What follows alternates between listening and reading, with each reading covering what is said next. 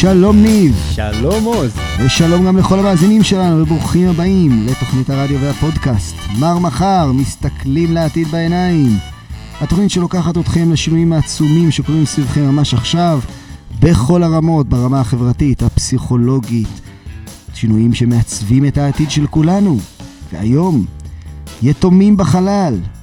המסע לחיפוש תבונה מחוץ לכדור הארץ. עוזי, אתה יודע, כמעט כל מי שמתעסק בתחום אומר שהסבירות שיש עוד יצורים תבוניים מחוץ לכדור הארץ היא, היא, היא, היא כמעט uh, 100%. מסתכלים על כוכבים דומים לנו, במערכות שמש דומות לנו, עם תנאים דומים, יש מיליארדים כאלה, לא, לא, לא אלף, מיליארדים. הסיכוי שבאחד מהם יתפתחו חיים הוא מטורף. מצד שני, כל פעם שמישהו מדמיין חיים אחרים, הם איכשהו קצת דומים לנו. אז כשאנשים מדברים חי... חייזרים, תמיד זה מצחיק אותי, שכל החייזרים הם תמיד עם שתי ידיים ושתי רגליים, אה, ותמיד חושבים כמונו, אה, רוצים להרוג אותנו, לא רוצים להרוג אותנו, זה כמעט לא משנה. אה, ובסוף הם ישבו באיזה סרט בדיוני במסעדה וישתו עם קשית יותר ארוכה. את הקוקטייל של החייזרים שלהם. כן, אני חושב שמה שאתה אומר מדבר פחות על חיים תבוניים מחוץ לכדור הארץ, ויותר על החיים חסרי התבוניות בתוך כדור הארץ. על החוסר יצירתיות. זאת אומרת, זה מדהים לחשוב שאתה תמצא חיים אחרים, ובמקרה גם להם יהיה ראש, במקרה גם להם יהיה פה, במקרה גם הם ירצו לאכול, במקרה גם הם יחיו בזוג, ולא תאמין, גם להם יש גיל התבגרות, ואפילו גיל התבגרות סוער, כמו בכדור הארץ. ובהרבה מקרים מה שבאמת חשוב להם זה להתאהב במישהי בכדור הארץ שהיא במקרה הומו ספיאנס. כן, החוסר דמיון הזה הוא חוסר דמיון שיש לו מחיר כבד. כי אני חושב שאחד הדברים שהתוכנית שלנו עושה זה בדיוק הדבר הזה, לנסות להבין לאיפה העתיד הולך. וכשאנשים מדמיינים את העתיד, הם מדמיינים את ההווה. הצד השני, שאני חושב שהוא מבאס, אותי לפחות מאוד, שאם יש, ואני חושב שיש, חיים תבוניים, הם כל כך רחוקים מפה, שלעולם, לעולם, לעולם לא נדע על זה.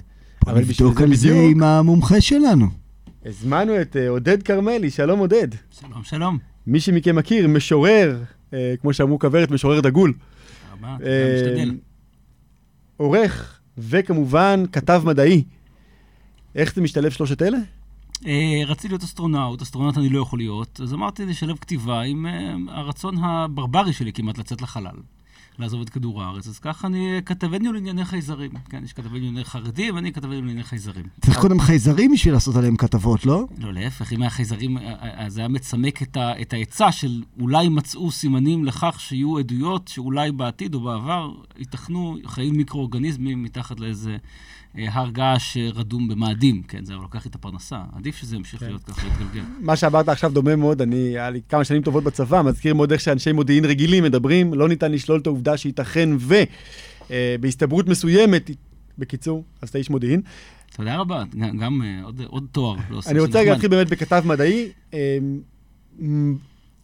אתה מתראיין, פודקאסט, מה הדברים הכי מעניינים שבכלל ככתב מדעי אה, נחשפת אליהם? אני ככתב מדע, אני בעיקר מתעסק בחלל, זאת אומרת, בחדשות, בח, גם בחקר החלל, גם בחדשות אסטרונומיה, אסטרופיזיקה. אה, זאת אומרת, זה גם נושא שמעניין אותי, וגם אני ככה מנסה לכוון את עצמי לנישה הזאת.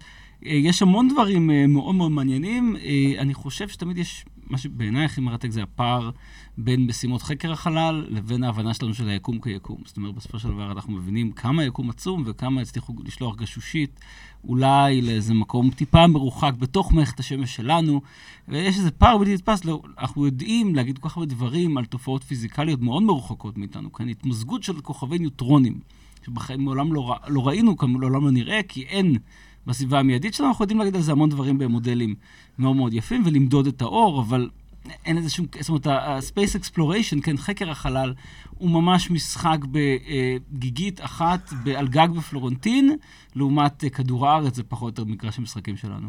אתה יודע, אני חייב לשאול לפני שאנחנו צוללים לתוך העניין הזה, והשאלה שאני אשאל אותך היא, מה אכפת לי? זאת אומרת, אני מניח שכן, מבחינה תאורטית יש סיכוי מאוד גבוה שיש איזה שהם יצורים תבוניים איפשהו. אבל הם במרחקי אה, אלפי שנות אור, אנחנו לא מסוגלים בכלל להבין את המונח הזה, שנות אור.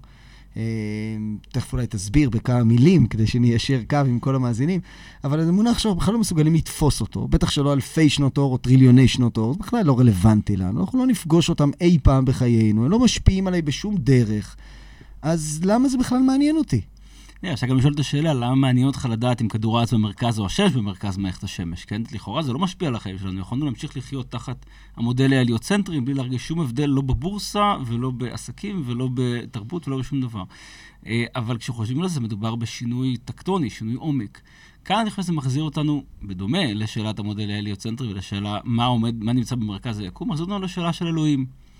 אם אני יודע שיש יצורים תבוניים מלבדי, כלומר שיש עוד עין פקוחה ליקום הזה, אני לא חווה אותו לבד, והעין הפקוחה הזו היא כנראה טיפה יותר בוגרת ומתוחכמת ממני, כי בכל זאת יש להם פור עלינו, אולי נדבר על זה אחר כך, יש להם בכל זאת פור עלינו, אה, ככל הנראה, של כמה מיליוני שנות אבולוציה וטכנולוגיה, אם לא אה, מיליארדי שנות אבולוציה וטכנולוגיה, ואז אני מרגיש לי אח גדול. מותר להיות טיפש, מותר להיות פזיז, אני לא אחראי לשום דבר. אם אני לא הבנתי למשל את מודל המפץ הגדול, הם בוודאי הבינו. יום אחד אולי הם יספרו לי, אבל אפילו אם לא יספרו לי, אני יודע שאני לא, mm. אני לא אחראי על הפרויקט הזה לבד. כלומר, אתה אומר, זה ממש משנה את כל התפיסה, את ההבנה שלנו המהותית של איפה אנחנו ביקום. כן. האם אנחנו צריכים להיות אה, אלוהים, אה, אלוהים בפועל? למה אתה מניח שהם האח הגדול? אולי אנחנו האח הגדול. אז זה כבר, זה כבר אה, מכניס אותנו, בעצם לוקח אותנו לפרדוקס אה, פרמי, כן, הפרדוקס הגדול שעומד בבסיס ה... כל השאלה הזו של חיפוש אחר חיים תבוניים בכדור הארץ, השאלה היא, אה, אוקיי, באמת היקום מקום מאוד מאוד מאוד מאוד גדול. קשה בכלל להבין כמה אה, כוכבי לכת דמויי כדור הארץ יש אה, בחוץ שאמורים להיות אה, מתאימים לחיים. כמה? אה, וואו, יותר, יותר מאשר, יש 100 כדורי ארץ על כל גרגר חול בכדור הארץ. אלה הערכות שמרניות. 100 כדורי ארץ? על כל גרגר חול. על כל גרגר חול בכדור הארץ. כן, והערכות שמרניות. אני אוהב את הדימוי הזה, כי הוא נכון, נותן לנו. קצת טוב. מושג של על מה מדובר. כן, אתה מדמיין את עצמך כזה בחוף כזה, בוטש עם רגליך בחול, ואתה אומר, כל גרגר כזה זה... 100 כדורי ארץ, אוקיי. כן, זה, זו פלנטה, כוכב לכת, שהוא דומה לכדור הארץ. אה, אז אפילו לוקחים את כל המשתנים, ובאמת יש המון אה, היפותזות מנגד שאומרות, לא, כדור הארץ הוא מיוחד, המרחק לירח, וכך וכך, יש כל מיני משתנים. אה, אפילו אם אתה לוקח את כל המשתנים האלה בחשבון, אתה עדיין, אין ברירה אלא להודות שיש פשוט המון המון המון דוגמאות למקומות שמקיימים את התנאים לחיים.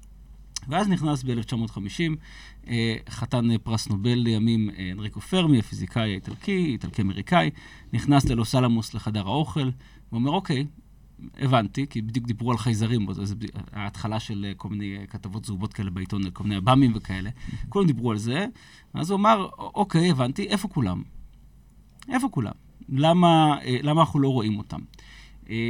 ופרדוקס פרמי, אם מבינים אותו לעומק, הוא, הוא לא שואל אה, למה אנחנו לא רואים אותם, אה, או אה, הוא בעצם אומר למה אנחנו לא נכבשנו מזמן על ידם. וכאן צריך להבין את הדבר הבא, אנחנו מדברים על כמה היקום גדול. היקום גם עתיק. אנחנו חדשים בשכונה הזאת, מאוד חדשים בשכונה הזאת. כדור הארץ ומערכת השמש שלנו זה 4.5 מיליארד שנה, אה, היקום 14 מיליארד שנה, אה, ויש מערכות שמש, אה, מערכות כוכבים, שנוצרו כבר והתגבשו מיליארדי שנים לפנינו. עכשיו דמיינו מצב שבו אה, ציוויליזציה דומה לכדור הארץ, יש לה פור, דומה לציוויליזציה האנושית, יש לה פור של מיליארד שנה עלינו. אנחנו בכלל, אתם עוסקים בעתיד, כן, בתוכנית שלכם. אתם לא- מיליארד שנה זה בלתי נתפס במונחים לא שלנו. יכולים- אנחנו לא אין יכולים שום לדמיין את זה. להבין בכלל מה יהיה עוד 100 שנה, כן. אז אה, פרמי עשה חישוב נורא נורא נורא נחמד, שאמר, אפילו אם נמצאים בצד השני של הגלקסיה, אה, והם פעם באלף שנה מצליחים לייצר קולוניה, שאם חושבים על מה שאילן מאסק רוצה לעשות במאדים, כן, לצורך העניין, זה לא כל כך, זה לא אה, אה, תקופה ארוכה כל כך. אומר, פעם באלף שנה אנחנו מצליחים לייצר קולוניה שיוצאת מהמערכת למערכת הסמוכה, נגיד לאלפא קנטאורי. אלף שנה אחר כך, שזה המון זמן אלף שנה, עוד קולוניה ועוד קולוניה, ועל פני מיליארד שנה הם כבר אמורים, אמורים היו להיות בכל מקום. כלומר, הטריטוריה הזאת הייתה אמורה להיות טריטוריה כבושה. מאוישת. מאוישת. או ברובוטים, או בחייזרים. היינו אמורים להגיע והיה אמור להיות אה, שלט גדול, אה, no trespassing, כן? אה, אז זה אפילו ביקורים, זאת אומרת, הם היו אמורים להיות בעלי הבית כאן. בכל זאת דממה. דממה, אנחנו מאזינים ואנחנו לא שומעים שום דבר, אנחנו מסתכלים ואנחנו לא רואים שום דבר, ובעיקר אף אחד לא בא לגבות מיסים. כן, אף אחד לא בא להגיד מה עם תשלומי הארנונה שלכם. וזה מעלה את השאלה, וזה באמת פרדוקס, זאת אומרת, פרדוקס כי הוא, הוא לא פתור. אנחנו לא יודעים לענות על השאלה אה, איפה כולם, אבל בשנים האחרונות, כדי להתמודד עם הבעיה הזאת, אה, יש כמה תיאוריות אה, חדשות, לאו דווקא אופטימיות כל כך, שאפשר ככה לכנס אותן תחת כותרת אחת גדולה של הפילטר הגדול. כן, אומרים, אוקיי, יש המון המון... לפני הפילטר, כן. אני, אני אשאל אותך, למרות שהנושא של הפילטר הוא מרתק, אבל, אבל לפני זה אני אשאל אותך כי... לי עד הסוף זה לא ברור. כן, אני מניח, אני, כשאני קורא על הפרדוקס הזה, אני אומר לעצמי, אבל אנחנו מתעלמים מעניין הנמלים. מה זאת אומרת מעניין הנמלים? אני אומר לעצמי, אם יש תרבות שהתחילה מיליארד שנה לפנינו, ונניח שהיא שרדה, תכף נגיע למסננים, אבל נניח שהתרבות הזאת uh, שרדה, והיא החזיקה מלפני מיליארד שנים, ואנחנו, מה שאנחנו יודעים, היו לנו על זה כמה וכמה תוכניות פה בתוכנית שלנו, על אינטליגנציה מלאכותית, ועל uh, נקודות של uh, פריצה, שהן פריצה שאפשר יהיה להגדיל את ה-IQ ולהגיע למצב שה-IQ של גאון היום של 270 זה יהיה פיגור אולי בעוד 100 או 150 שנה. אני מניח שהם כבר נמצאים, בוא נניח, ב-IQ של 2,000 או 3,000 או 4,000. אם זה, אגב, מיליארד שנה לפנינו, זו הנחה לחלוטין סבירה. זאת אומרת שאנחנו, היחס בינם לבינינו זה כמו היחס בינינו לבין נמלים. כן. אם היחס ביניהם לבינינו זה יחס של כמו נמלים, אז הם יכולים ללכת פה גם בלתי נראים, והם גם יכולים, כאילו, זאת אומרת, ההנחה שאנחנו צריכים לשמוע אותם נורא מוזרה בעיניי, כי, כי הנחה שאומרת הם נמלים כמונו. אתה, אתה צודק לחלוטין, ובאמת יש uh, הרבה uh, חוקרים שיטענו שאוקיי, אנחנו לא יודעים להגיד, uh, uh, נגיד ככה, צרצר בכנרת לא יודע אם הוא נמצא בשטח ישראל או בשטח סוריה. הוא לא יודע. הוא גם כנראה לא ידע לזהות uh, uh, תנועה מלאכותית. Uh, יכול מאוד להיות שהדברים שאנחנו, כל התופעות האלה שאני כותב עליהן אה, ככתב חלל, ככתב מדע, כן, אה, כל התמזגויות של כוכבי ניוטרונים או של חורים שחורים, כל הדברים, יכול להיות שחור שחור הוא בעצם אה, מקור אנרגיה, כן, מדובר בתחנת כוח שנראית לנו טבעית, אבל בעצם מדובר בתחנת כוח שמספקת חשמל לאותם אה, גאונים חייזרים של העתיד. כן, כמו שאמרת, כמו ששביל עפר בגולן הוא תופעה טבעית עבור צרצר. עבור צרצר, נכון. הוא כנראה לא ידע להבדיל. זה, זה יכול להיות, זאת אומרת, אין, אין לזה תשובה גם. אגב, יכול להיות שהם לגמרי מודעים, זאת אומרת, אנחנו לא מודעים כל כך לצרצרים ברמת הגולן, אבל יכול מאוד להיות שהם מודעים לקיומנו ואומרים, טוב, עדיין לא, לא הגיע הזמן לא לחשוף. לא להפריע בשמורה. לא להפריע בשמורה, כן, זה שמורת טבע, אסור להאכיל את החיות. כן, זה היפותזת גן החיות, אה, שמתייחסת לאנושות כ... אה, כאיזה אח קטן שעדיין לא הגיע לבגרות. שעדיין... אם שומעים אותנו, אותי תאכילו. אתה עדיין לא יודע מה, מה הקולינריה המקומית, אני לא יודע, לא הייתי חותם על זה כל כך מהר. אמ, מה זה הפילטרים הזה שאמרת? רגע, אבל יש גם, יש גם, כל דבר זה משחק מוחות נפלא, אני מציע לכל אחד מתישהו לנסות לחשוב על זה, כי כל טענה שתביא, אפשר לחשוב על טענה נגדית, והטענה הנגדית בכל ענייני אה, היפותזת גן החיות, ולא היינו רואים אותם ולא היינו מבינים מה אנחנו רואים, אה, היא פשוטה, אה, אי אפשר, אי אפשר להתחפש בחלל. בחלל אי אפשר להתחפש. אה, אם היה מבנה מלאכותי, לא חשוב באיזה, באיזה אה, טבע, זאת אומרת, לא היינו מבינים מה המבנה המלאכותי הזה, אבל מבנה מלאכותי גדול מספיק מסביב לכוכב כלשהו, אה, בשכונה הקרובה אלינו היינו רואים אותו. Mm. אה, אם הייתה תקשורת אלקטרומגנטית מלאכותית, היינו קולטים אותה. אה, אולי לא היינו מבינים מה אנחנו קולטים, לא היינו צריכים לפענח את המסר, אבל המסר היה נקלט. אה, אני לא חושב שמישהו יכול... אה, מבחינה פיזיקלית, כן? אין אפילו אופציה כזו, לא עניין של טכנולוגיה. אתה לא מסוגל, ברגע שאתה מוציא אה, שדר מסוים, השדר הזה מתפשט, אה, אמנם האות נחלש, אבל הוא מתפשט, ואנחנו הולכים לקלוט אותו בצד השני. היינו רואים משהו. היינו רואים משהו. כן, מחפשים למשל, יש... אה, אה, מדברים על כך שציוויליזציה מפותחת מאוד, תצטרך אה, המון המון אנרגיה. אז מתישהו, במקום לשים פאנלים סולאריים בנגב, הם יקיפו את הכוכב שלהם בפאנלים סולאריים שיהיו קרובים יותר למקור האנרגיה. אוקיי, אם אתה מקיף את השמש בפאנלים סולאריים, אפשר לראות אותך. אם אתה בונה חללית גדולה מספיק, אפשר לראות אותך. אם אתה בונה כל מבנה כלשהו שנעמד בין הכוכב לבין האסטרונום בכדור הארץ, לבין הטלסקופ בכדור הארץ, מטיל צל. אתה מיד רואה את הצל הזה, אתה רואה שהצורה אבנורמלית, שזה לא נראה כמו ירח, זה לא נראה כמו שום דבר. אתה אומר, אוקיי, תפסנו אתכם. כמו לא שציינת, לא אנחנו לא רואים כלום. שום דבר. וגם כאן נשאלת השאלה, אנחנו חושבים על חייזרים, ואנחנו אומרים, טוב, אה, החייזרים לא רוצים להבהיל אותנו, כן? זה כמו ה prime directive ב Star Trek, כן? אסור עדיין ליצור איתנו קשר, אבל מה קורה ב Star Trek באמת? כל הזמן עוברים על החוק הזה שהציבו לעצמם, על ה prime directive, אחרת לא הייתה סדרה. כן? תמיד מישהו אומר, טוב, אה, הם במצוקה, נעזור להם בכל זאת, עובר על החוק. כן, למה להניח שחייזרים הם מקשה אחת יותר מאשר האנושות היא מקשה אחת? גם בכדור הארץ יש לנו אה, חברות של צעדים לקטים. אה, בכל מיני חלקים של העולם שאוסרים, אה, אסורה גישה, אסור לגשת אליהם. ותמיד יש את האידיוט בנשל ג'אוגרפיק שהולך עם המצלמה ומצלם אותם באמזונס, ואז רודפים אחריו עם מצ'טות, ועושים את זה כל הזמן. למה שלא יהיה חייזר אחד שיבוא ויגיד, חבר'ה, הלו, אני אעבור פה על החוק, אבל דעו לכם, זה מה שהולך שם בחוץ. אז ממש מה- אז מה זה. הפילטרים שעליהם דיברת? אז הפילטרים זו תיאוריה הרבה יותר אפלה אה, וקשה ככה לעיכול. אה, הפילטר אומר, אוקיי, יש תנאים, אה, יש המון המון אה, אה, כוכבי לכת שיש בהם, מתקיימים בהם התנאים המתאימים לחיים. בכל זאת אנחנו לא רואים חיים, איך אפשר להסביר את זה? כנראה יש אה, איזשהו, איזושהי מסננת, שמסננת חיים, לכן אנחנו לא מגיעים לשלב התבוני. עכשיו, המסננת הזאת יכול להיות בהתחלה, אה, כלומר, יכול מאוד להיות ש... פשוט לא נוצרים חיים, כן? אנחנו, התנאים לחיים זה לא, לא שווה חיים. האמת היא שהתקדמנו המון המון במחקר ביולוגי לגבי, להסביר איך אפשר להפוך חומר דומם מת לחומר חי, לא הצליחו. התקרבו, עשו בקירוב, אף אחד עדיין לא הצליח ליצור תא משום דבר.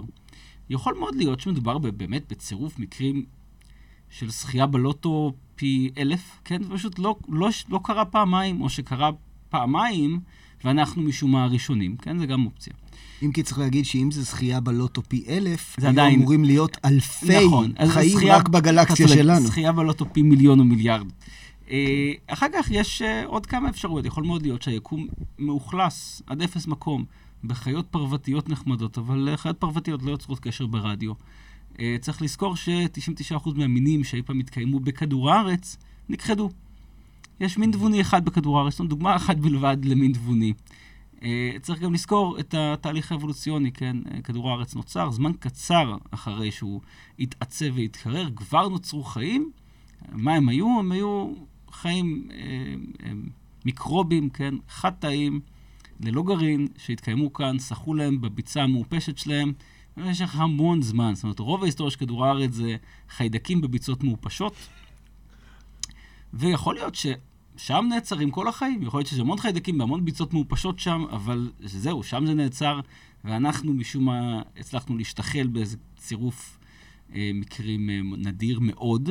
אז אם אני מסכם, מחסום ראשון שדיברת עליו היה בעצם היווצרות החיים. יכול להיות שזה הרבה הרבה הרבה הרבה יותר נדיר ממה שנדמה לנו. מחסום שני, המעבר מחיים לחיים אינטליגנטיים. כן.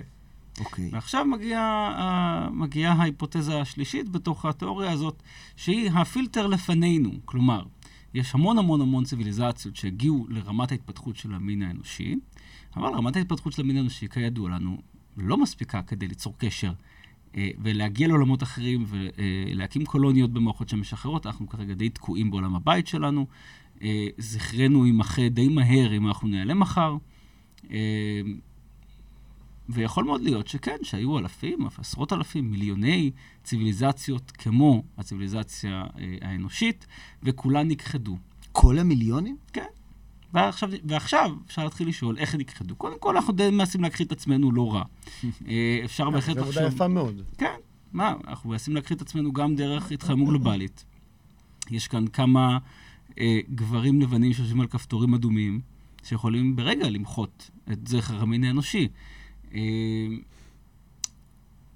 ואפשר גם להניח, אגב, שתהיה טכנולוגיה יותר מפותחת, כן, שאפילו לא שיהיה לנו דרך יותר קלה יותר ונוחה קלה. להשמיד כן, את אה, ויכול להיות. כל בני האדם. תשמעו, יכול להיות שמה שעושים היום בסרן, כן, יכול להיות שעוד כמה שנים אה, תהיה אפשרות, כן, אה, ליצור איזה מיני חור שחור במעבדה, אה, ושיבלע את כדור הארץ, ותמיד, תמיד, תמיד, לאורך כל ההיסטוריה של היקום, קם האידיוט שלחץ על הכפתור הזה. יכול להיות. כן, בשוגג או במזיד, יכול להיות שמדובר בטרוריסטים, כן, שתמיד צריך רק אחד ש- שיעשה את הפיגוע הזה, כן, לכאורה, ויבלע את כוכב הלכת. יכול להיות אסטרואיד, כמו כדור- כמו שקרה לדינוזאורים. נכון, יכול להיות גם, אה, אה, אסטר, אסטרואיד פחות, כי אם היום מגיע אסטרואיד ויש לו מספיק אה, זמן מראש, אנחנו כבר כנראה נדע לטפל בו. ככל הנראה. אנחנו נוכל קצת להסיע אותו מהמסלול, אנחנו נוכל להפציץ כן, זה אותו. באמת המצב. כן, כן. זאת אומרת, זה תלוי מהגודל, תלוי מהרכב, תלוי הרבה דברים, אבל זה כבר אותו אחד. שלפני 65 מיליון שנה אה, קצת אה, עזר לנו להגיע לכאן. עזר לנו להגיע לכאן. היום אם אתה תדע עליו מראש אה, כמה חודשים, ואנחנו סורקים את השמיים בכוונה כדי לדעת עליהם מראש, בגודל כזה אתה תדע עליו מראש אפילו כמה שנים ככל הנראה, אה, נוכל להיערך בהתאם. יש כן תופעות טבע רגע, שאנחנו... צריך לשלוח את ברוס וויליס? ברור, אבל מה זאת אומרת, חייבים... משמרים אותו בדיוק במקרה אז הזה. הוא היחיד שיודע. להפעיל מקדחה. אדיר, שום גרוע. הוא היחיד שיודע להפעיל מקדחה, אין ברירה. חייבים, אסטרונאוטים לא ילמדו אתה יודע לעולם. שברוס וויליס עזב בזעם בהקרנת הבכורה, משום שהקהל נשפך מצחוק בסרט. סרט אה, אדיר. ברצינות? סיפור כן. כן, הוא ממש, הוא ממש נעלב, כי הוא עשה את הסרט, הוא היה בטוח שזה הולך להיות סרט אפי. אבל הקהל כל כך נקרע מצחוק, כולם התגלגלו באיזה מצחוק. שלב כולם התגלגלו מצחוק? בשיר של אירוסמית, כאילו? the אה. of the daughter of the bravest man I've ever met.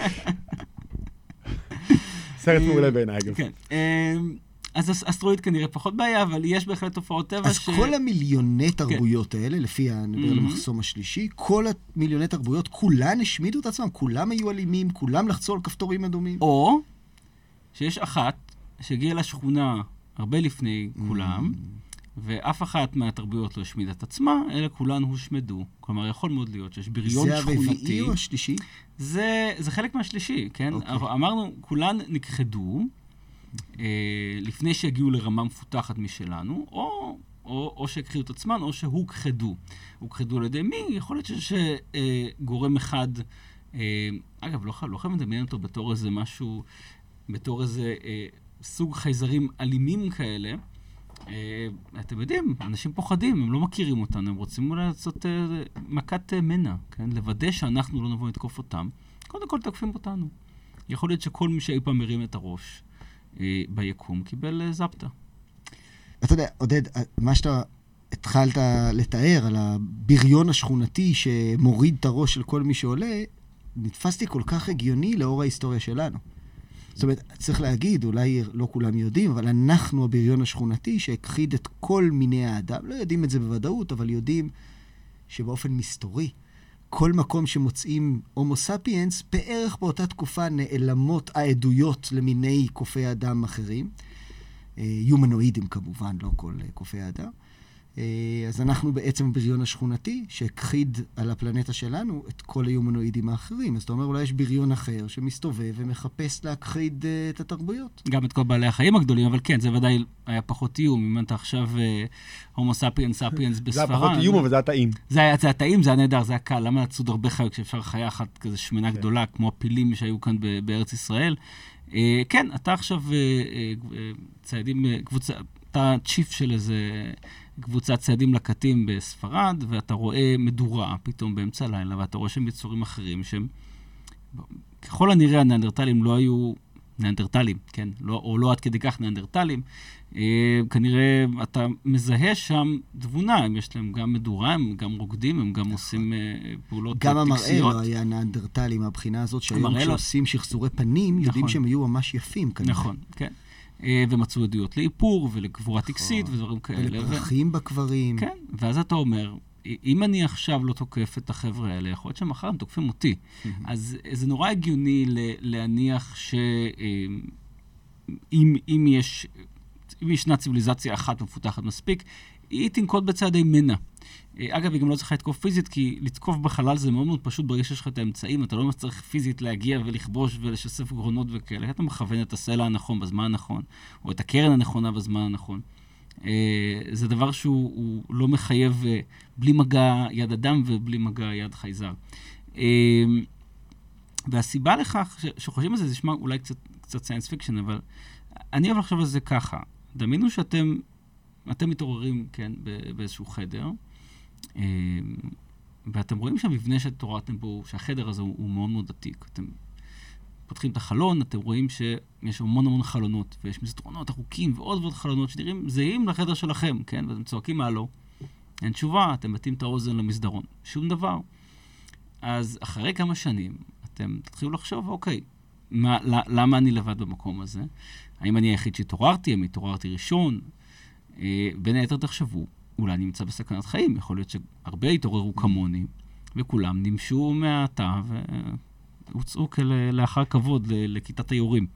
יכול להיות, יכול להיות שברגע שנעבור איזשהו שלב, אה, שלב אה, אבולוציוני, אה, לא אבולוציוני, סליחה, טכנולוגי, יבואו לטפל בנו. יכול להיות שבאים לטפל בנו כבר עכשיו, כי צריך לזכור שהמרחקים האלה הם מאוד ארוכים, יכול להיות שכבר יצאה משלחת של הרובוטים קוטלי הפלנטות, ויצאה פחות או יותר כשאנחנו למדנו להשתמש באש, כן? כי לוקח לזה זמן להגיע. וכמו שאמרתי, שהם לא יכולים להסיר את עצמם, חשוב להבין שאם ישנם יצורים תבוניים בחלל הקרוב אלינו, הם יודעים שאנחנו כאן כבר המון המון זמן. הם יודעים שיש חיים על פני כדור הארץ מהרגע שהיו חיים על פני כדור הארץ, כי אפשר לראות שהרכב האטמוספירה משתנה. אה, אם, אם עכשיו מנתחים את הרכב האטמוספירה של כדור הארץ, רואים שיש גזים אה, בכמויות שלא אמורות להיות שם, כמו... איזה מרחק אנחנו היינו יודעים את זה? אנחנו היום עובדים על הטכנולוגיה שתאפשר לנו בדיוק לדעת את זה בטווח של כמה אלפי שנות אור, וזה אנחנו, והיום, כן? אני מניח ש... אלפי שנות אור, תן לנו פרופורציה, אה. זה איזה חלק מהגלקסיה? אה, מזערי, מזערי. הגלקסיה שלנו היא אורכה אה, 100 אלף שנות אור. 100 אלף שנות אור. 100 אלף שנות אור. אה, אז זה לא, זה לא צ'אנק גדול מהגלקסיה, אבל זה צ'אנק מכובד, כי אתה אומר באלף שנות אור יש לך, ברדיוס של אלף שנות אור יש לך אה, באמת מאות אלפי כוכבים. זאת אומרת, כולה צריך להגדיל את, ה, את הטווח, בוא נגיד בערך פי אלף, מה שבטווח של 100-200 שנה סופר הגיוני, בטח כן. מיליארד שנה. כן.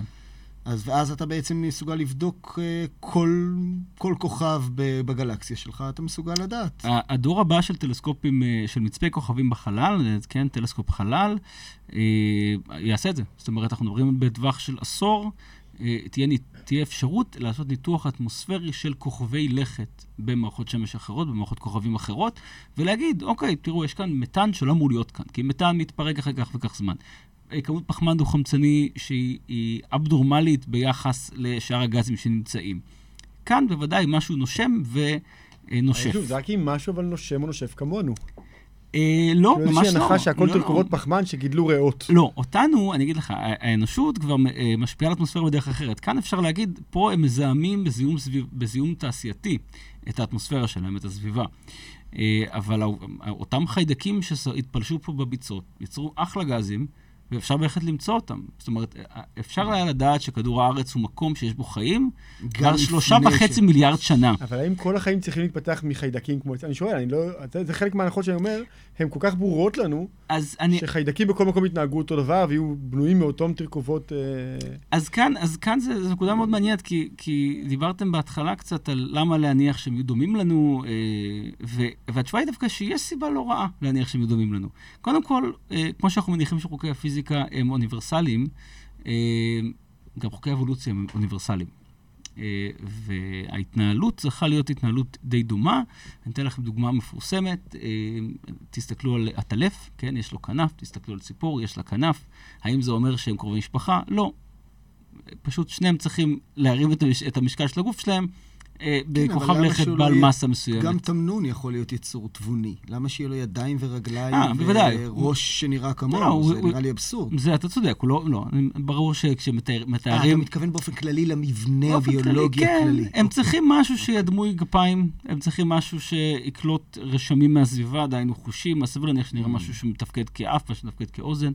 הכל כמובן בהתאם, אגב, ל... ל לתנאים, כן? אם מדובר בכוכב לכת עם ראות מאוד מאוד נמוכה, אני זורק למשל כוכב לכת נוגה, כן?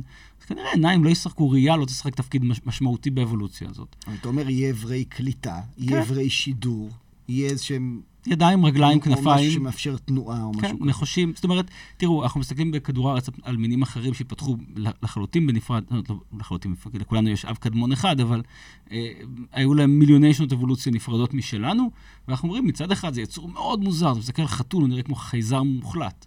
מצד שני, אתה מזהה, אתה מזהה גם את התנועות שלו, גם את, את הצרכים והרצונות שלו, ואתה גם מזהה שזה האוזניים וזה האף וזה הפה, וככה הוא הולך וככה הרגליים. אה, אז אתה אומר, התנאים הבסיסיים יהיו אותם תנאים כי הפיזיקה היא תהיה אותה פיזיקה. כלומר, אתה צריך, אתה צריך להניע את עצמך, אתה צריך איזשהו, איזשהו אמצעי להניע את הגוף שלך על פני כוכב לכת שיש לו מסה, אתה צריך להתנגד לכבידה. אז אתה יכול לעשות את זה או עם רגליים, אה, או עם רגליים וידיים, כן, ללכת על ארבע, או כנפיים, אלה האופציות. אי אפשר בכלל לדמיין אופציה אחרת. משהו צריך לעזור ליצור הזה להתקדם. אה, ואז אתה אומר, אם בעצם ההנחות האלה הן הנחות, וגם ההנחה היא שיש אינטראקציה עם הסביבה, אז גם אפשר להניח שתהיה איזושהי השפעה על הסביבה, ואת זה נוכל לאתר. כן, זאת אומרת, ההנ- ההנחה היא שאם נפגוש חייזרים, נוכל... אה, לז... נוכל לא- לאתר, אבל לא נוכל לעשות עם זה כלום. נוכל להגיד, יש נכון. משהו שם בכוכב, יש שם משהו- אבל עוד אלף שנה נגיע לשם. כן, אבל, אבל זה נראה לי מספיק. זאת אומרת, אני לא באמת... לא, בוודאי, זה גילוי שבאמת, כמו שאמרת בהתחלה, משנה את את כללי המשחק. משנה כללי המשחק. אני חושב שהשאלה המעניינת יותר היא מה נעשה אם נמצא, וזה יותר סביר להניח שנמצא, כן? אה, באמת נמצא אה, חיידקים באיזו ביצה מעופשת, אה, או אפילו מאובנים של חיידקים באיזו ביצה מעופשת, כן? למשל במאדים. מה זה אומר לנו? האם זה סימן חיובי או סימן שלילי? אה, אם אתם אופטימיים, אתם אומרים, נהדר, הנה, השלב הראשון, כן? phase one complete. אנחנו בדרך למציאת האח הגדול הזה שאנחנו כמהים לו כאיזה תחליף אלוהים, או פוחדים ממנו. או פוחדים ממנו. ואם אתם אה, פסימיים יותר, אז אתם אומרים, בדיוק, זה סימן רע מאוד. זה אומר שהפילטר הגדול הזה לא נמצא ממש בהתחלה, כי הנה, מצאנו גם בכדור הארץ וגם במאדים התפתחו חיים. וזה כל כך קרוב, זה לא יכול להיות זה מקריות. כל כך קרוב, נכון. כן, כמובן שאנחנו מניחים כאן שהחיים האלה לא... לא קשורים, לא לא קשורים, שזה לא. עף על איזה אסטרואיד. כן, נניח אנחנו רוצים חיים עם, עם אה, DNA שונה לחלוטין, אומרים, טוב, אז, אז כנראה הם בכל מקום, ועדיין היקום שקט בצורה מפחידה. Mm. אז זה דווקא...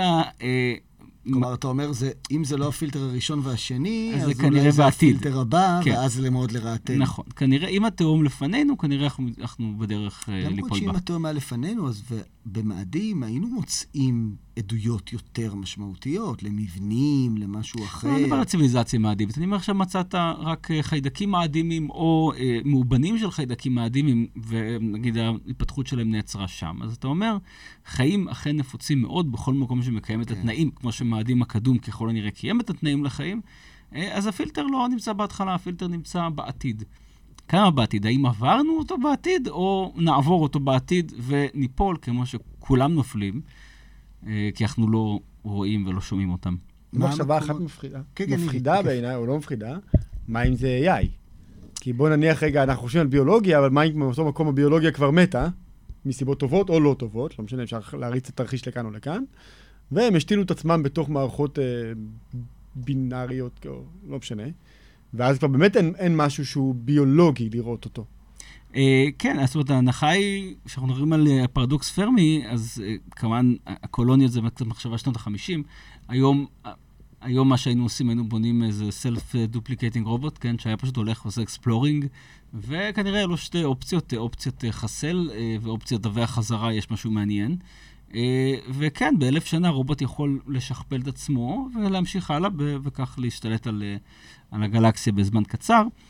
יכול להיות, אגב, שוב, אפילו מערכת השם שלנו במקום כל כך גדול, שאם היה עכשיו רובוט כזה, נגיד במסלול סביב צדק, בחיים לא היינו רואים אותו.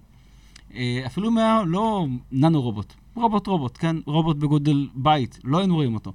אה, אז אין באמת דרך לדעת שזה לא מה שקורה, אה, וכן, סביר מאוד להניח שהם לא... לא ישלחו את עצמם, לא להתיישב, כי מה הם צריכים את המשאבים, אה, וגם לא לחסל אותנו פיזית, כי למה הם צריכים את אה, צריך להגיד ייסורי? למאזינים שהמחשבה הזאת שיש בכל הסרטי מדע בדיוני שבאים ל- לכדור הארץ כדי לגנוב את המים, היא מחשבה כל כך מגוחכת, כן. כי תרבות שמתקדמת מאיתנו לא ב- במיליארד שנה, אלא ב- באלף שנה, תרבות שמסוגלת להגיע לפה פיזית, היא תרבות שיודעת לייצר מים לבד. היא כן. לא צריכה את המים שלנו כן. או את הבשר אתה יודע שלנו. איזה מים טעימים זה- יש בתמי ארבע שלי? זה משהו אחר. תמי ארבע הם עוד לא גילו. אבל איפה באמת פיזית מחפשים אה, עדויות לחיים פה במערכת השמש שלנו? במערכת השמש שלנו מחפשים בעיקר במאדים, אה, לצערי, כי אני חושב שגם אה, יש פוטנציאל מאוד מעניין בנוגה. בשנים האחרונות נוצר איזה שיפט ומחפשים בעיקר בערכי הקרח של אה, צדק, אה, אירופה, בעיקר באירופה, אבל גם בקליסטו וגנימיד. אה, ובשנה הבאה הזכות החלל האירופית משגרת משימה מאוד מעניינת. בשנה אחר כך גם נאס"א תשגר משימה משלימה. Uh, המשימה של האירופאים נקראת JUICE, כן? Jupiter IC Moon Explorers, אני חושב שהרסתי את זה קצת, אבל JUICE, מיץ. ואותו מיץ מתכוון לבקר בשלושת הירחים המעניינים האלה, זה ירחי קרח, זאת אומרת, זה עולמות אוקיינוס עם איזשהו מעטה קרח. אבל זה לבקר, לא לנחות, זה רק לבקר מעל. לבקר מעל, אבל בגלל, ש... אה, בגלל שהפנים, בגלל כוחות הגאות האדירים כתוצאה מהימצאות ליד הענק, הטיטן הזה של אה, צדק, אה, המים מתחממים, אה, ובעצם יש גייזרים שיוצאים לחלל. אז לא מצליח לנחות, מספיק to scoop it up, כאילו, תוך, Mm. במסלול, ולראות, הם יש או הולכים אין. לאסוף דגימה הולכים לאסוף דגימה. מהגייזרים כן, שעולים. אה, גייזרים שמגיעים עד לחלל, כן, טוב, כן, כי. כבידה נמוכה גם. כבידה. נמוכה, וגם הוא נמשך לכיוון צדק anyway, אז... אה, אז כן, אז אנחנו נדע בעשור הבא, אם, כן בסבירות לא רעה, אם יש אה, אה, ציוויליזציה של זרבובים באירופה, אה, זאת אופציה אחת. מאדים עדיין לא ירד מהפרק, כי עדיין יש את שאלת המתאן. כן, דיברנו על, ה, על האיזון הכימי הזה באטמוספירות. אה, במאדים אנחנו רואים תופעה מאוד מוזרה, שאין לה הסבר, למרות כל החלליות ששולח, שמשגרים, ורק הבוקר אה, שיגרו אה, מקפת ורובר תוצרת סין ראשונים, כן, אה, סין הגיעה למאדים, פברואר 21, אה, ועדיין לא נפתרה התעלומה הגדולה של מתאן. אין המון מתאן באטמוספירה של מאדים, אבל משום מה הוא מחזורי. בקיץ יש יותר מתאן, בחורף יש פחות מתאן, ומתאן לא אמור להימצא במאדים. לא אמור להיות בכמויות האלה, פשוט כי הוא מתפרק. עכשיו נשאלת השאלה, האם משהו מחדש את מלאי המתאן, בדומה לכך שפרות מחדשות את המתאן כאן בכדור הארץ? אז מדברים אולי על יצורים אה, פרימיטיביים מתחת, שככה מסתתרים באדמה, איזה מעוז אחרון של החיים, אה, מסתתרים באדמה, ובקיץ מפשירים צריך קצת. להגיד, הכוונה בעיקר לחד תאים. חד תאים. לא מתכוונים לחייזרים לא, לא, ירוקים לא. קטנים, לא. קרני לייזר. לא, יכול להיות שהם ירוקים, אבל בלי קרני לייזר. אה, ככה מסתתרים, וכשהם קצת מפשיר, אז הם חוזרים לאיזושהי פעילות, אה, אה, פעילות, משחררים את הגזים האלה, ואז חוזרים לנקודת קיפאון. אופציה אחרת, אגב, יכול להיות שפשוט ב- מדובר על גופות. אה, גופות של חיידקים שהתקיימו בעבר במאדים, וכל פעם שהשמש קצת מבצבצת יותר מהרגיל, ומגיע לס... אה, אך, 20 אני מעלות. מקווה שלא יפתרו את הבעיה הזאת, כי בטח יהיה לזה פתרון פיזיקלי פשוט, סביר להניח, כן, ואז זה ה- נורא. כל החזון נורא. הזה שיש לנו ילך לאיבוד, שזה חבל. נכון, ואז נצטרך באמת לענות על השאלה, אוקיי, אז למה לא? אנחנו יודעים שהיו שם אוקיינוסים, אנחנו יודעים שזה היה מקום חם יותר, אנחנו יודעים אגב לגבי נוגה, שהוא היה קר יותר. תסביר רגע. על מאדים, באמת, מה הטמפרטורה שאתה אומר, מתחמם ל... לא נעים. אה, לא, מאדים במקרה, את בסט, בקו המשווה, בשיא הקיץ, בשנה טובה, אתה יכול להגיע ל-20 מעלות צלזיוס. אה, שהלוואי עליי כאן בתל אביב עכשיו 20 מעלות צלזיוס, אה, אבל זה ביום אחד בשנה אחת אולי. אה, בשאר הזמן אתה גם יכול לצנוח, אם אתה באזור קו המשווה, אתה יכול להיות אה, במינוס אה, 120 מעלות צלזיוס, שזה פחות נעים. אה, אז בעצם אבל מאדים, פעם היה שם יותר חם? זה לא ידעתי. פעם היה... פעם היה לו אטמוספירה, מאדים בעת האטמוספירה שלו, כתוצאה מכך שהוא איבד את השדה המגנטי שלו, הוא קצת נדפק, אה, והיום האטמוספירה של מאדים היא למה הוא איבד את השדה המגנטי? אה, שדה מגנטי זו תופעה שאיינשטיין אמר שהיא אחת מהתעלומות הגדולות של מדע, ועדיין זה נכון. אה, שדה מגנטי, אנחנו לא יודעים עליו יותר מדי, אנחנו יודעים שמדובר באיזשהו אפקט דינמו, בגלל שבליבה יש מתכות נוזליות, ברזל נוזלי, במצב סבירה נוזלי, הוא מסתובב, וכשברזל נוזלי מסתובב, נוצר שדה מגנטי, זה התיאוריה ככה שמלמדים בבית ספר. יותר מזה לא יודעים הרבה. כן יודעים שכוכבי לכת קטנים, כמו מאדים, שהוא הרבה יותר קטן מאיתנו, כנראה הברזל פשוט התקרב מספיק כדי להגיע למצב מוצק. הגיע למצב מוצק, נעלם השדה נעלם השדה המגנטי. נעלמה האטמוספירה, נעלמה האטמוספירה, נעלמו האוקיינוסים וכל הדברים. נכון. הוא בעצם איבד את, את רוב המים שלו, רוב, ורוב הפחמן הדו-חמצני שלו פשוט לחלל. השמש באה, הרוח הסולארית באה, סילקה לו את האטמוספירה. זה אגב תהליך שקורה עד היום. כלומר, כל, ש... כל, אני זוכר, כל שנייה, אני חושב, הוא מאבד משהו כמו 100 גרם אטמוספירה, אה, פשוט מואף, מואפת לחלל. אה, אז כן, על פני הרבה זמן הוא איבד את האוקיינוסים שלו, ונהיה מקום קר ומדבר אה, צייה שומם. אתה יודע, חלק מהמאזינים שלנו לדעתי לא יוותרו, לא, לא יסלחו לנו אם לא נשאל אותך את השאלה, שאלת אילון המאסק. כן. אם לא נשאל אותך את השאלה על האמונה של אילון מאסק, ולא מעט אה, אנשים אה, מדענים וחוקרים אחרים, שזה תמיד מפתיע אותי, שמאמינים שסבירות מאוד מאוד גבוהה שאנחנו סימולציית מחשב. אה, וואו, הייתי בטוח שתשאלתי על- קולוניות במאדים. אוקיי. לא, זה כבר, זה כבר עסקנו, היה לנו פה חוקר חלל. אהה. באחת, הת- באחת התוכניות שלנו, ועסקנו בזה לעומק, על הנושא של Mm. שמישהו מומחה בנושא הזה של התיישבות מחוץ לכדור הארץ. אבל אילון מאסק מאמין, ויש לו עדויות אה, מאוד מעניינות לטענה הזאת, שאנחנו בסך הכל, בסבירות גבוהה, שוב, סימולציית מחשב, והוא אומר, אחת הסיבות שהוא אומר שאנחנו סימולציית מחשב, אחת העדויות לזה, זה בדיוק העניין הזה. הוא אומר, ודאי שאנחנו אין שום חיים אחרים, כי אנחנו סימולציה, וכל מה שאנחנו רואים סביבנו כוכבים וכן הלאה זה הכל סימולציה. ובסימולציה הזאת תחליטו שאנחנו נהיה, כמו שבסים סיטי אין אה, ערים אחרות מסביב. אה, כן, אני, אני לא, אני חושב שזה שטויות. אה, אני לא, אני חושב שזה נובע מאיזושהי גאווה טווסית כזאת, שמישהו כל כך יטרח כדי לעשות סימולציה, כדי לסמלץ את החיים שלי, שהם כל כך לא מעניינים, שאפילו אני לא מעוניין לסמלץ את החיים שלי. אז שמישהו עכשיו ישקיע את המשאבים, אפילו אם ציוויליזציה מפותחת, כן? להשקיע את המשאבים לסמלץ את...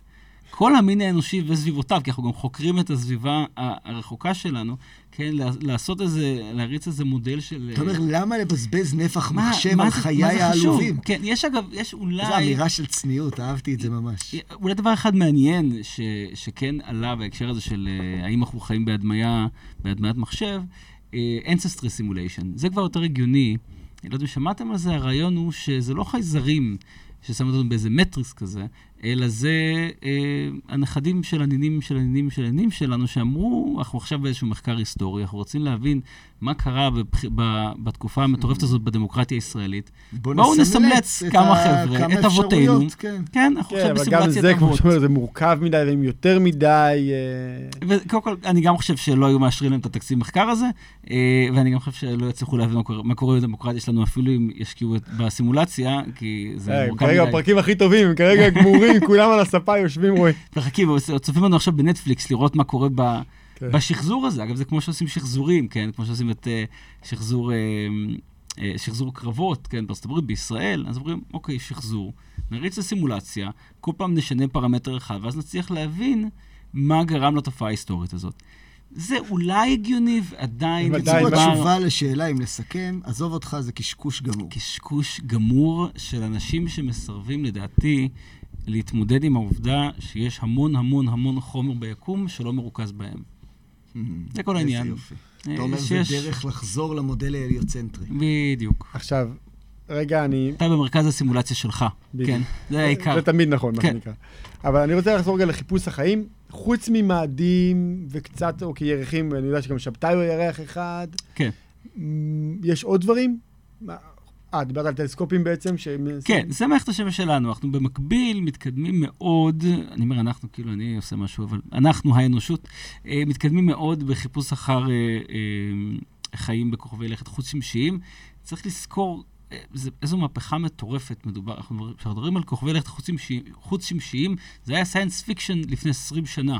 כן, כוכב הלכת החוץ-שמשי הראשון שהתגלה, גילה אותו פרופסור צבי מזא"ה מאוניברסיטת תל אביב ב-89. היום אנחנו יודעים על אלפי כוכבי לכת, מה שמאפשר לנו לעשות סטטיסטיקה. למשל, הנחנו שבכל מקום, בכל מערכת אה, כוכבים, אנחנו נמצא אה, ארבעה כוכבים uh, ארציים סיליים, ואחר כך ארבעה כוכבי לכת גזים, כמו שמערכת השמש שלנו ככה באיזו סימטריה מופלאה. זה לא נכון. הנחנו שהכל יהיה או כמו צדק, או כמו שבתאי, או כמו כדור הארץ, או כמו נוגה, או כמו מאדים. אה, לא נכון, גילינו כל מיני מיני נפטונים וסופר כדור ארצים וכל מיני תצורות שמסתבר שהן נורא נורא נפוצות.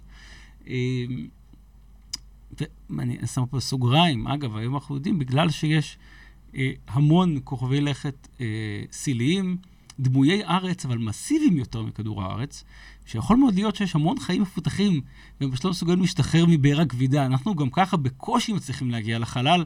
אם היינו מוסיפים עוד חמישה אחוז למסת כדור הארץ לא הייתה שום אפשרות טכנית להגיע לחלל היום. שום אפשרות. מה זאת אומרת? כי יש מה שנקרא משוואת אה, עריצות הרקטות, כן? לא שמעתם על זה? הרעיון הוא שאתה, אה, כדי לעלות, לשגר משהו לחלל, צריך דלק. הדלק הזה יש לו גם משקל, עוד דלק, ועוד דלק, ועוד דלק, ועוד דלק. אז היום כשאתה משגר משהו לחלל, אה, אתה בעצם משגר 95% דלק ו-5% בני אדם, לוויינים, אספקה, מה שזה לא יהיה. עוד חמישה אחוז, וזה יהיה רק... לא היית יכול לשגר שום דבר, כי הדלק לשגר את מה שאתה משגר הוא יותר מהזה. יותר לא, אבל יש פה איזשהו משהו כן. מאוד שמדבר על טכנולוגיה נוכחית, לא יודע, אני יכול לדמיין... כן, אבל זאת הייתה האמירה. האמירה הייתה, בטכנולוגיה הנוכחית לא היינו יכולים לשגר. לא, אולי עוד 200 שנה כן. לא, לא, אני, אני מדבר, אבל השאלה, איך, איך אה, ציוויליזציה כזו מתפתחת להיות אה, ציוויליזציה שכובשת את כל הגלקסיה, אם מלכתחילה היא בכלל אתה יודע, אפילו מודעת לאפשרות, אנחנו גילינו שאפשר בכלל לחיות בחלל, שאפשר לצאת לחלל, רק בשנות ה-50, כן? אה, אז מי יודע, יכול להיות שהם פשוט לא הגיעו אף פעם, אין להם אופציה טכנית, יכול להיות שהם סופר מפותחים, והם הגיעו לשלב הסימום אני לא ב-AI לדמיין- בבית, בנטפליקס, והם פשוט לא... אני לא יכול לדמיין. אבל אה, משהו סולארי פשוט, הרי בסוף אנרגיה, זה סתם שאלה של אנרגיה. כן. מה שאני יושב על אנרגיה סולארית ועולה למט לאט עם האנרגיה של השמש עד שהוא מגיע, לצורך הכל יש לו אנרגיה, הוא יכול... לא, אפשר לחשוב על כל מיני אפשרויות אה, נחמדות, דווקא סולארי לא. אפשר לחשוב על אנרגיה גרעינית, אפשר לחשוב על אה, כל מיני מעליות חלל למיניהן, זאת אומרת, לבנות חומר שהוא מאוד מאוד עמיד ופשוט לעלות במעלית לחלל, אבל זאת תהיה בעיה. זאת אומרת, אם, אם אנחנו מדברים על כוכב לכת שהוא מסיבי פי 1.5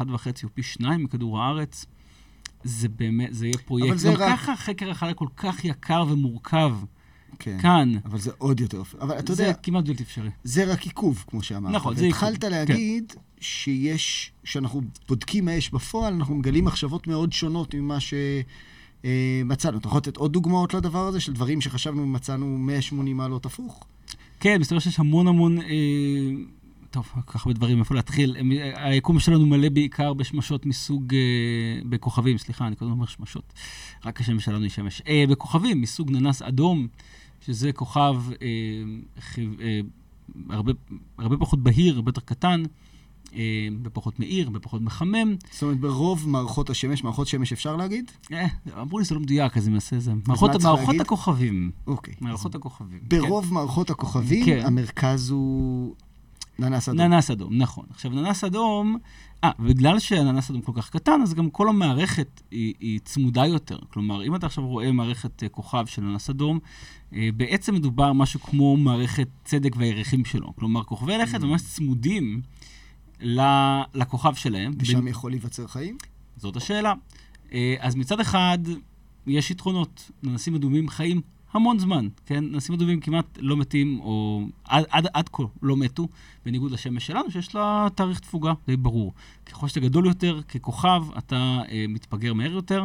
ננסים אדומים חיים פרקי זמן ש...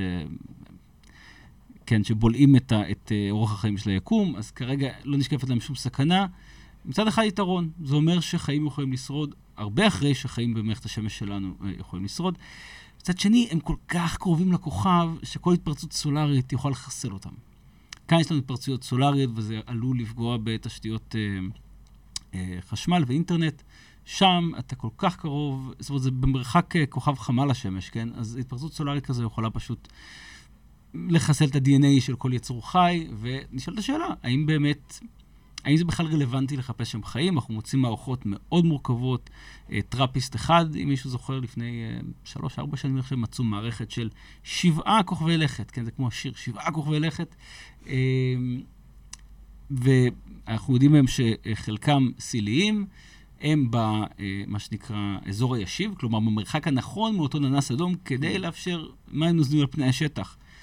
ואז אתה אומר, כן, אבל הטמפרטורה אולי נכונה, אבל הם מוצפים בקרינה מסרטנת, מחסלת, אה, שספק אם חיים יכולים להתקיים שם. אז יש כל מיני שיקולים, אתה כל הזמן נע בין אופטימיות קוסמית לפסימיות, אה, באמת פסימיות אה, אה, לאיזה ייאוש עמוק, שאתה אומר, לא, יכול להיות שפשוט התנאים הם נכונים אה, באמת רק כאן. מה אתה מהמר לסיום? אין. סליחה. אין? אין. אתה מהמר שאין? אני מהמר שאין. אני גם חושב שלא צריך להמר, אני חושב שהנחת העבודה צריכה להיות שאין. רגע, למה אתה עוד לא מצאנו. שאין? מה- מה דעתך הסיבה? כי אומרים, רוב הסיכויים שככה וככה, אין פה סיכויים, כי יש לך דוגמה אחת. מדוגמה אחת אתה לא יכול להשיג סיכויים על שום דבר. לא, אבל למה היית מהמר שאין, אם יש כל כך הרבה כוכבים שיכול להיווצר בהם חיים? כן, סתם- אנחנו- סתם לצורך העניין, ברור לנו שאתה לא יודע, כן? כן. ה- הניחוש הכי טוב שלך. אנחנו חדשים. אנחנו חדשים בשכונה, ואף אחד לא בא לשחק איתנו כדורגל. הרגע הגענו לעיר, והיא נטושה, היא עיר רפאים. ואנחנו הרגע הגענו. העיר קיימת הרבה זמן. יפה, אני חושב שזה בדיוק עם ההימור הזה, זה זמן אה, טוב להגיד לך המון המון תודה. תודה אתה, לכם. לדעתי היה- פתחת לנו את הראש. Yes, מדהים, זה היה. מדהים ומאוד אופטימי. כן, למרות הסוף. להפך, הסוף. אופטימי, אני רגוע. נכון, זה אומר ש... אף אחד לא יבוא לפוצץ אותי. בדיוק, זה אומר שאנחנו צריכים להיות אלוהים, וצריכים להיות אחראים. וצריכים לפתוח את הראש. אמרתי לך, אין נחשים בשכונה. כן. כן, וגם אנחנו לא בסימולציה, בכלל החיים נכון. שלנו דבש. וגם נגיד תודה לצוות העתיד המהמם שלנו, לרבית בן יהודה על ההפקה, ליאיר גוטרמן על עריכת הפודקאסט, לקובי קלר על האולפן המדהים, ליניב ורינה בניון מרדיו צפון. וזה פתיח ותירוץ טוב בשביל להזמין את המאזינים שלנו, להזמין אותנו אליהם לארגון, עם ההרצאות החדשניות והמרתקות של אה, מר מחר. אה, אצלכם בארגון, 054-8118-741. אוהבים אתכם המון המון, ושיהיה לכם יום מקסים.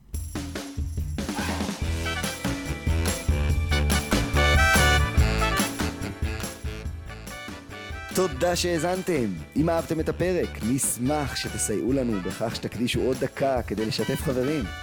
זו דרך נהדרת גם לעזור לפודקאסט וגם לעשות משהו טוב בשביל החברים שלכם. אם אתם משתמשים במכשיר של אפל, נשמח שתשאירו תגובה ודירוג. שיהיה לכם מחר נפלא.